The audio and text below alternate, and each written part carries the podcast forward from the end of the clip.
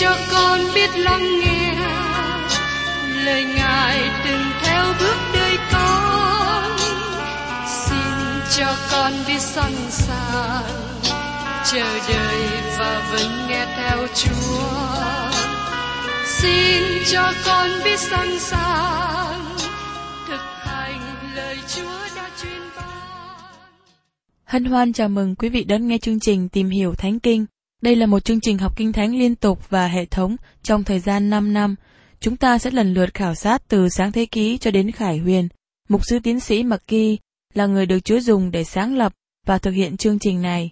Ông tin rằng lời của Đức Chúa Trời có khả năng đáp ứng mọi nhu cầu cho tất cả mọi người trên thế giới, không phân biệt chủng tộc, văn hóa, trình độ tuổi tác hay phái tính. Ước mong quý vị theo dõi liên tục và giới thiệu cho thân nhân bạn hữu cùng đón nghe. Kính thưa quý vị, chương trình tìm hiểu Thánh Kinh hôm nay được tiếp tục ở trong sách EC trên đoạn 15 và đoạn 16. Trong EC trên đoạn 15 là một ẩn dụ về cây nho không trái. Cây nho là loại cây được dùng để biểu tượng về nước Israel. Và trong Esai đoạn 5 nói rõ cho chúng ta, cây nho chỉ về quốc gia Israel. Esai đoạn 5 câu 7 nói rằng, Và vườn nho của Đức Sưu Va dạng quân ấy là nhà Israel và những người Juda, tức là cây mà Ngài ưa thích. Bây giờ kính mời quý vị cùng xem ở trong EC trên đoạn 15, câu 1 đến câu 8. Có lời Đức Sô Va phán cùng ta rằng, Hỏi con người, cây nho ở trong các cây khác và nhánh nho ở trong cây rừng, thì có hơn gì không? Người ta có thể lấy gỗ bởi nó để làm việc gì? Có dùng làm đinh để treo vật gì được chăng? Này, nó bị ném vào lửa để làm củi, khi lửa đã thiêu hai đầu và khúc giữa cũng cháy, thì còn dùng việc việc gì? Này, khi nó còn nguyên, chẳng dùng được gì, huống là khi lửa đã thiêu đốt và đã bị đốt cháy, thì còn dùng làm cho chi được ư? Vậy nên, Chúa giê va phán như vậy, như cây nho trong các cây rừng mà ta đã lấy làm củi, ném vào lửa, thì ta cũng phó dân cư Jerusalem như vậy. Ta sẽ để mặt ta nghịch cùng chúng nó. Chúng nó sẽ ra khỏi lửa, như lửa đã thiêu đốt chúng nó đi. Và khi ta để mặt nghịch cùng chúng nó, các ngươi sẽ biết ta là Đức Sô Va. Ta sẽ làm cho đất này ra quang du, vì chúng nó đã phạm. Đức Sô Va phán vậy. Đức Chúa Trời chỉ cho chúng ta một ứng dụng rất hay. Mục đích cây nho là làm gì? Chúa Giêsu cũng dùng cây nho làm hình ảnh cho người tin nhận Chúa hôm nay. Trong văn đoạn 15, Ngài nói dân Israel không còn là cây nho nữa, nhưng Chúa Giêsu thật là cây nho. Chúa Giêsu không nói về sự cứu rỗi trong đoạn này. Một lần nữa, tôi xin hỏi các bạn, mục đích cây nho làm gì? Nó chỉ làm một điều, đó là sanh ra trái, không có gì khác nữa. Đức Chúa Trời nói rằng, nếu cây nho không sanh trái, thì còn một việc còn lại mà thôi, đó là nó dùng để đốt trong lửa. Trong tin lành răng, Chúa Giêsu nói rằng nếu một người tin Chúa không sanh bông trái, các bạn không mất sự cứu rỗi, nhưng các bạn bị cất khỏi địa vị sanh bông trái. Đức Chúa Trời để nhiều người qua một bên trong nhiều phương cách. Nếu họ không sinh trái, Chúa Giêsu nói, Này, cha ta sẽ được sáng danh là thế nào? Ấy là các ngươi được nhiều quả, thì sẽ làm môn đồ của ta vậy. Trong văn đoạn 15 câu 8 Nhưng chúng Israel đã không sanh bông trái nữa, vì thế Đức Chúa Trời nói rằng, không còn hữu ích chi cho họ, và Jerusalem sẽ bị đốt mà tiêu hủy đi. Đó là lý do việc Chúa làm. Dân tộc này được dùng để đại diện cho Đức Chúa Trời, nhưng họ đã thất bại trong sự thực hiện. Nếu các bạn được ban cho ân tứ lớn làm cơ đốc nhân ngày hôm nay, các bạn cũng có trách nhiệm lớn nữa. Các bạn có bao giờ nghĩ đến một người Phi Châu hay là người Trung Quốc không có đặc ân để nghe lời của Đức Chúa Trời không? Chúng ta là người được nghe lời Đức Chúa Trời, chúng ta có trách nhiệm lớn hơn. Đức Chúa Trời muốn chúng ta sanh bông trái trong ngày hôm nay. Và tiếp đến, chúng ta tìm hiểu trong EC trên đoạn 16. Đoạn này chứa đựng một ẩn dụ khác nữa. Ẩn dụ về một đứa trẻ mồ côi bị bỏ rơi, một đứa trẻ dơ dái, bệnh tật. Và hình như không còn gì để được làm cho nó nữa. Nhưng Đức Chúa Trời tiếp nhận đứa trẻ bị bỏ rơi này làm con nuôi.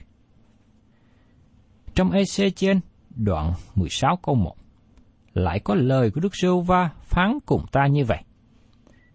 EC trên không quên nhắc nhở chúng ta rằng ông ta nói cho chúng ta những lời của Đức Chúa Trời. Có thể chúng ta không chấp nhận, nhưng nó vẫn là lời của Ngài. Trong EC trên đoạn 16 câu 2 Hỡi con người, hãy làm cho Jerusalem biết những sự gớm ghiếc của nó. Ai là đứa trẻ mồ côi? Ai là đứa trẻ dơ dái đau ốm? Ai đã bị ném bỏ ra ngoài? Ai là đứa con không chính thức? Đó là thành Jerusalem. Mời quý vị cùng xem tiếp trong EC trên đoạn 16 câu 3. Người Kha nói rằng, Chúa giê va phán cùng Jerusalem như vậy, bởi cội rễ và sự sanh ra của mày ở đất Canaan. Cha mày là người Amoric, mẹ là người Hethit. Điều này không nói về nguồn gốc của quốc gia Israel, cũng không nói về Abraham và Sarah, nhưng tại đây đang nói về nguồn gốc của thành Jerusalem. Lịch sử của thành Jerusalem là thành thuộc về người của Amoric. Chúng ta xem lại trong sách Sáng Thế Ký đoạn 15 câu 16 nói rằng, Đến đời thứ tư, dòng dõi ngươi sẽ trở lại đây, vì tội lỗi của dân Amorit chưa được đầy dậy. Thế hệ thứ tư là con cháu của Israel. Jerusalem là thành phố của người Hethit. Hethit là một quốc gia lớn và họ chế ngự xứ này một thời gian trước đây.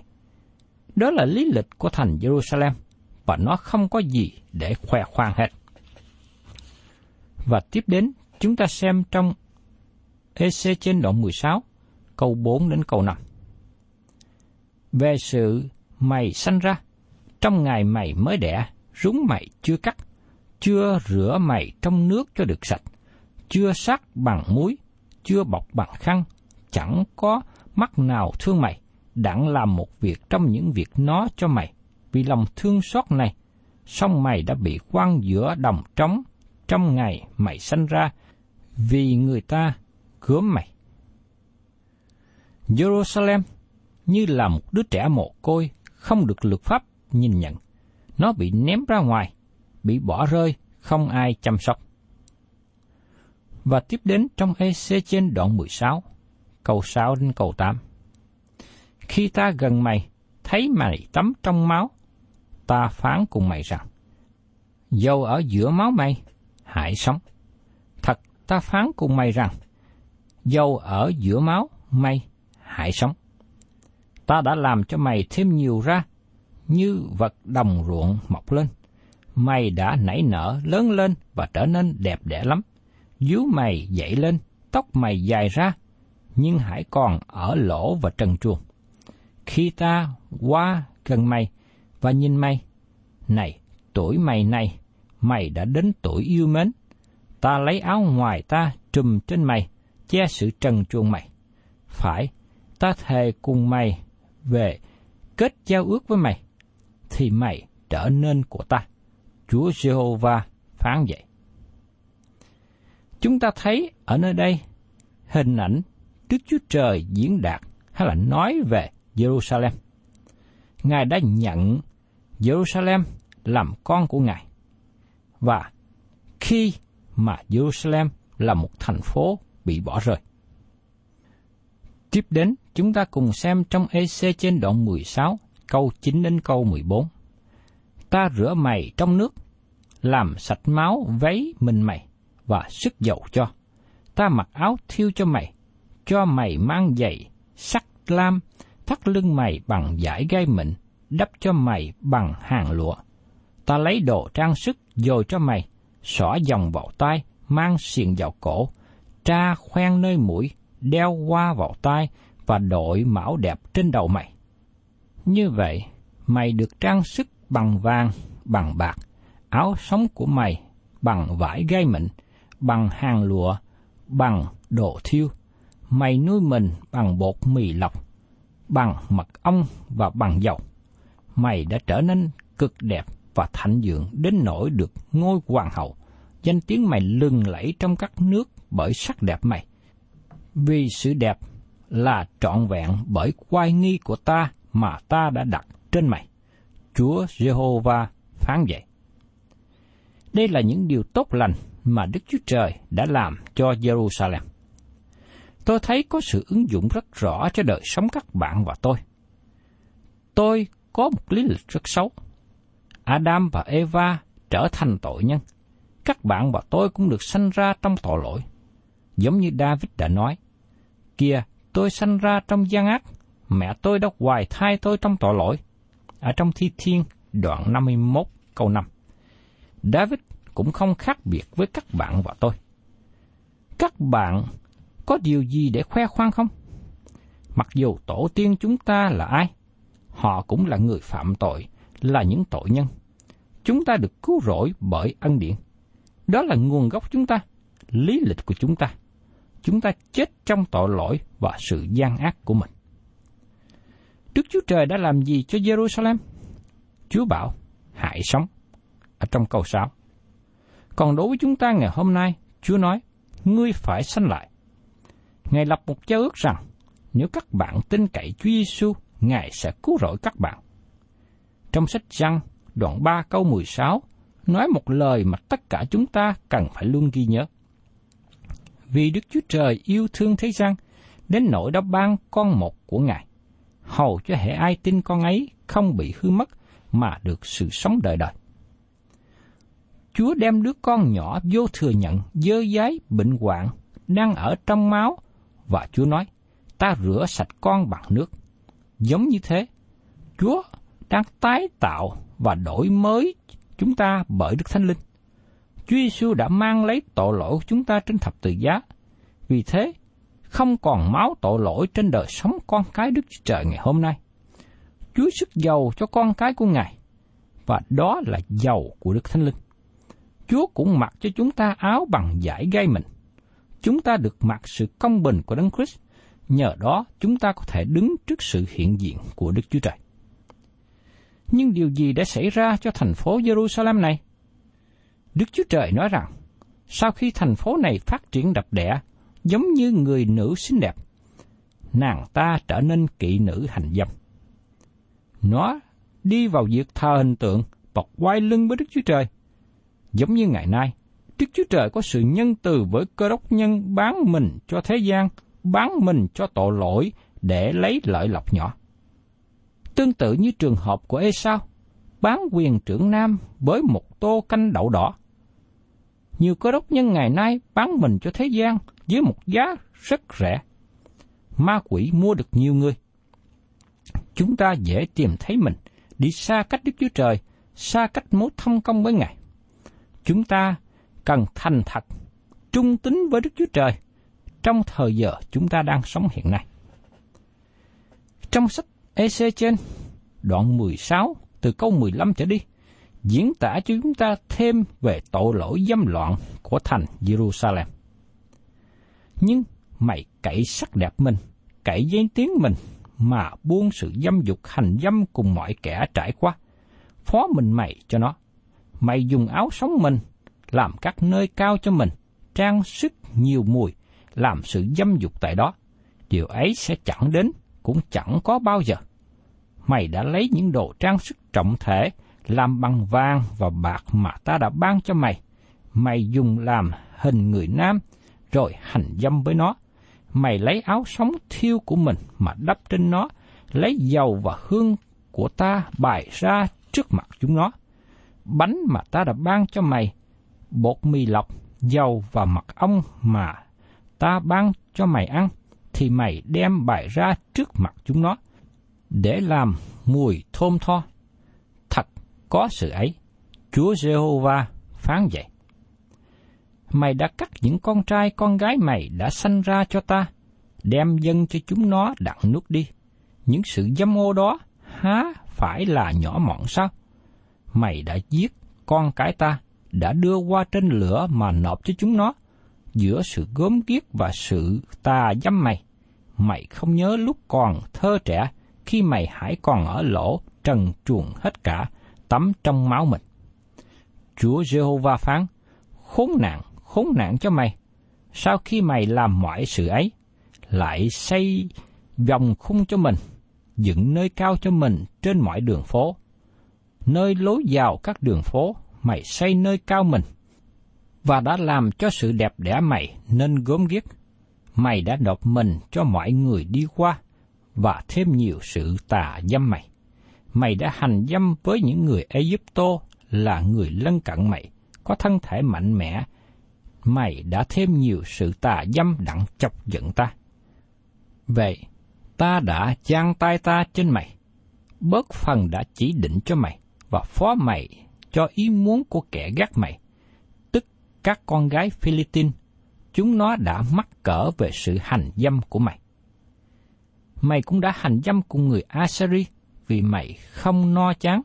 Sau khi đã phạm tội tà dâm với nó, mày còn chưa no chán. Và mày đã thêm nhiều sự dâm dục đến đất Canaan cho đến canh đê, thế mà mày cũng chưa no chán. Chúa Giê-hô-va phán, Ôi, lòng mày lót lát là chương nào? Mày phạm mọi sự đó, là việc đàn bà tà dâm không biết xấu. Khi mày xây dòng khung mình nơi lối vào mỗi đường, dựng nơi cao trên mỗi đường phố, mày không giống như đứa điếm đỉ, bởi mày khinh tiền công. Mày là đàn bà ngoại tình, tiếp người lạ thay vì chồng mình. Hễ là đứa điếm đỉ thì được tiền công, nhưng mày thì dân lễ vật cho hết thải tình nhân mình. Mày đã hối lộ cho chúng, để chúng đến tư bề mà hành dâm với mày. Mày đã làm trái với đàn bà khác trong sự tà dâm mày. Vì người ta không tìm mày, mà mày trả tiền công. Còn người ta không cho mày chi hết, ấy là mày trái với những kẻ khác.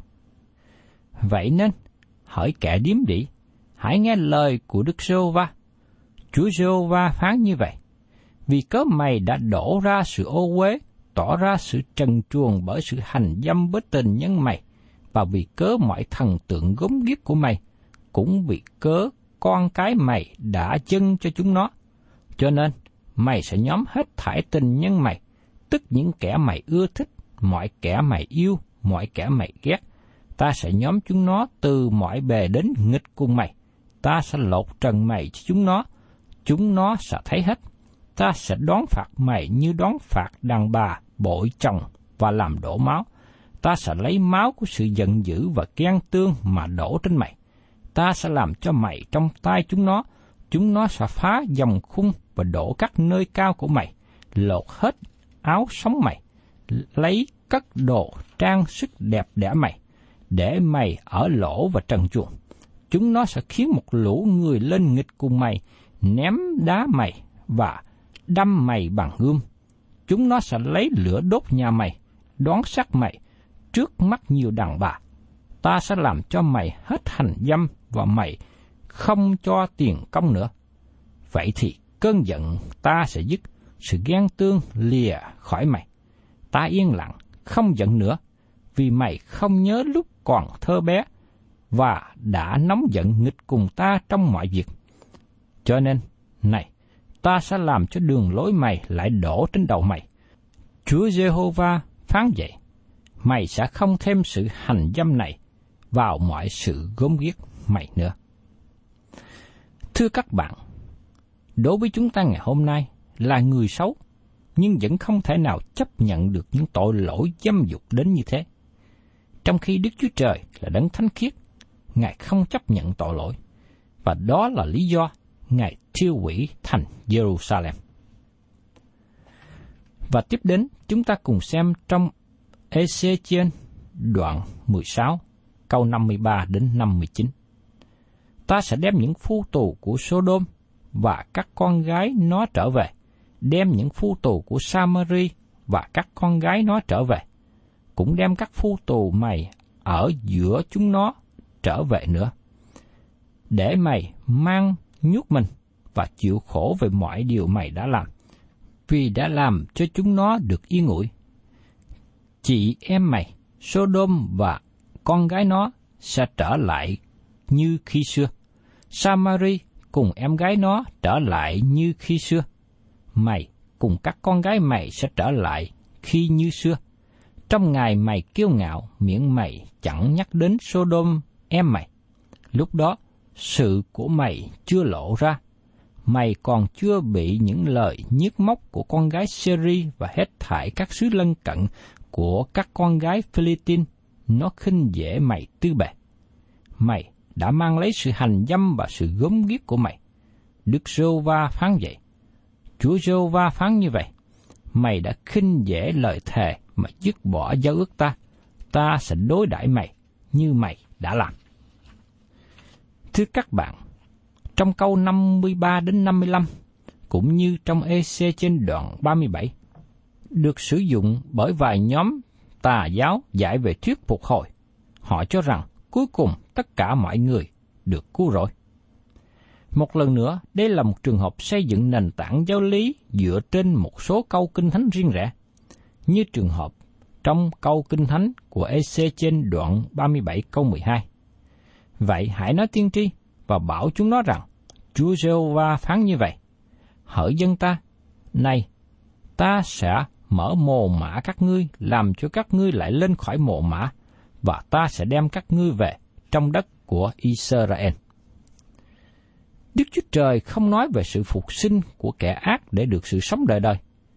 Trong cả hai trường hợp, Ngài nói về sự phục hồi lại thành phố hay phục hồi lại quốc gia, mà nó không đề cập đến những người đã chết nhiều năm trước đây. Tại đây, EC trên đoạn 16, chúng ta đang nói về thành phố Sodom được xây dựng trở lại.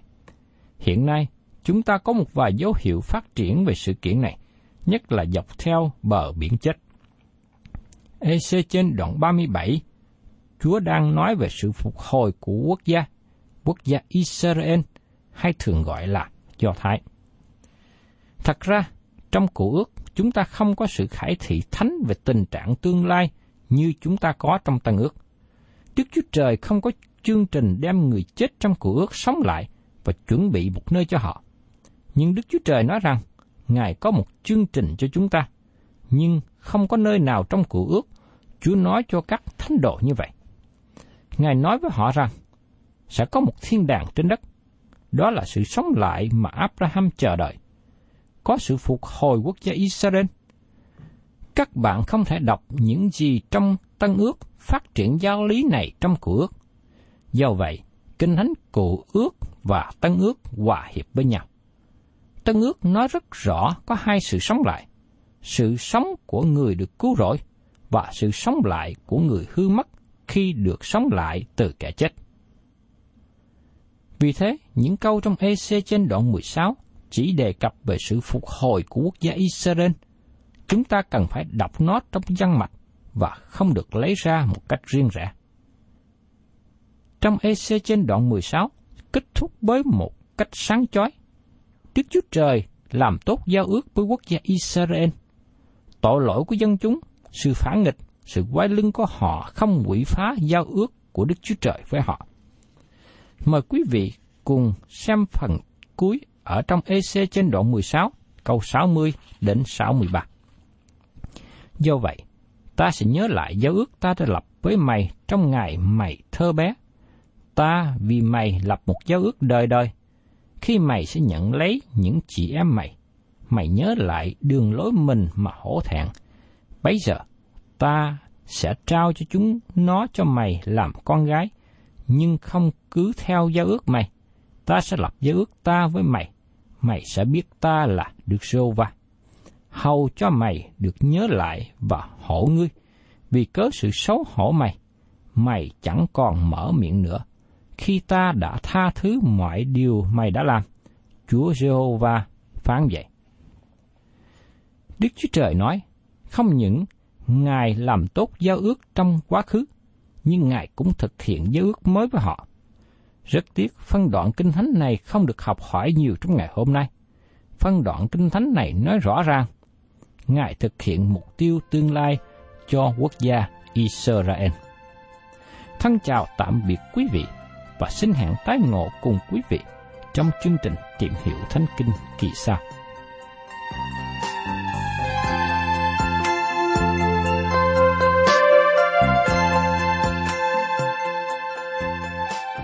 Cảm ơn quý vị đã đón nghe chương trình Tìm hiểu Thánh Kinh.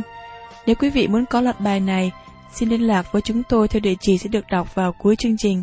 Kính chào quý thính giả.